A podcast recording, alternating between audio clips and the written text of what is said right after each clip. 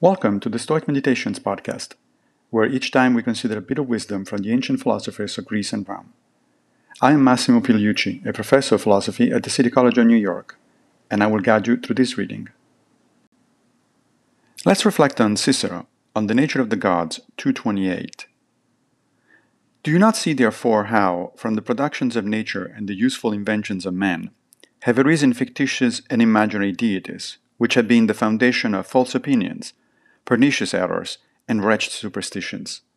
For we know how the different forms of the gods, their ages, apparel, ornaments, their pedigrees, marriages, relations, and everything belonging to them, are adapted to human weakness and represented with our passions.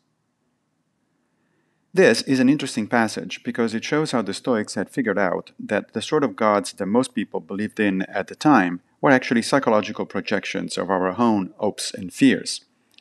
That is, those gods didn't make the world, human beings made those gods. The same reasoning applies to more sophisticated versions of the concept of God, such as the Christian one, especially the one emerging from the Old Testament. A God who gets angry, is vengeful, and commits genocide in the episode featuring Noah's Ark is obviously a human being writ large.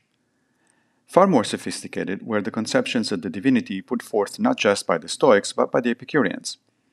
God for the Stoics was coincident with nature, while for the Epicureans he spent his time thinking about his own affairs, not paying attention to human beings, and certainly not responding to our prayers.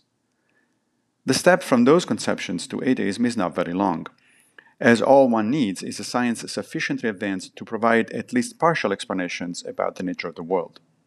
At that point, as Pierre Simon de Laplace famously told Napoleon, one does not need the God hypothesis anymore. Thank you for joining me for another Stoic meditation.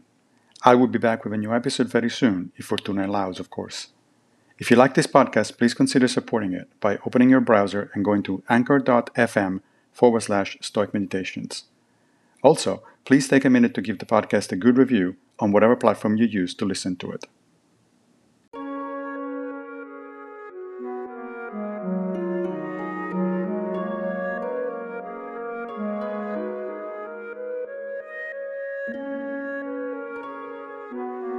Música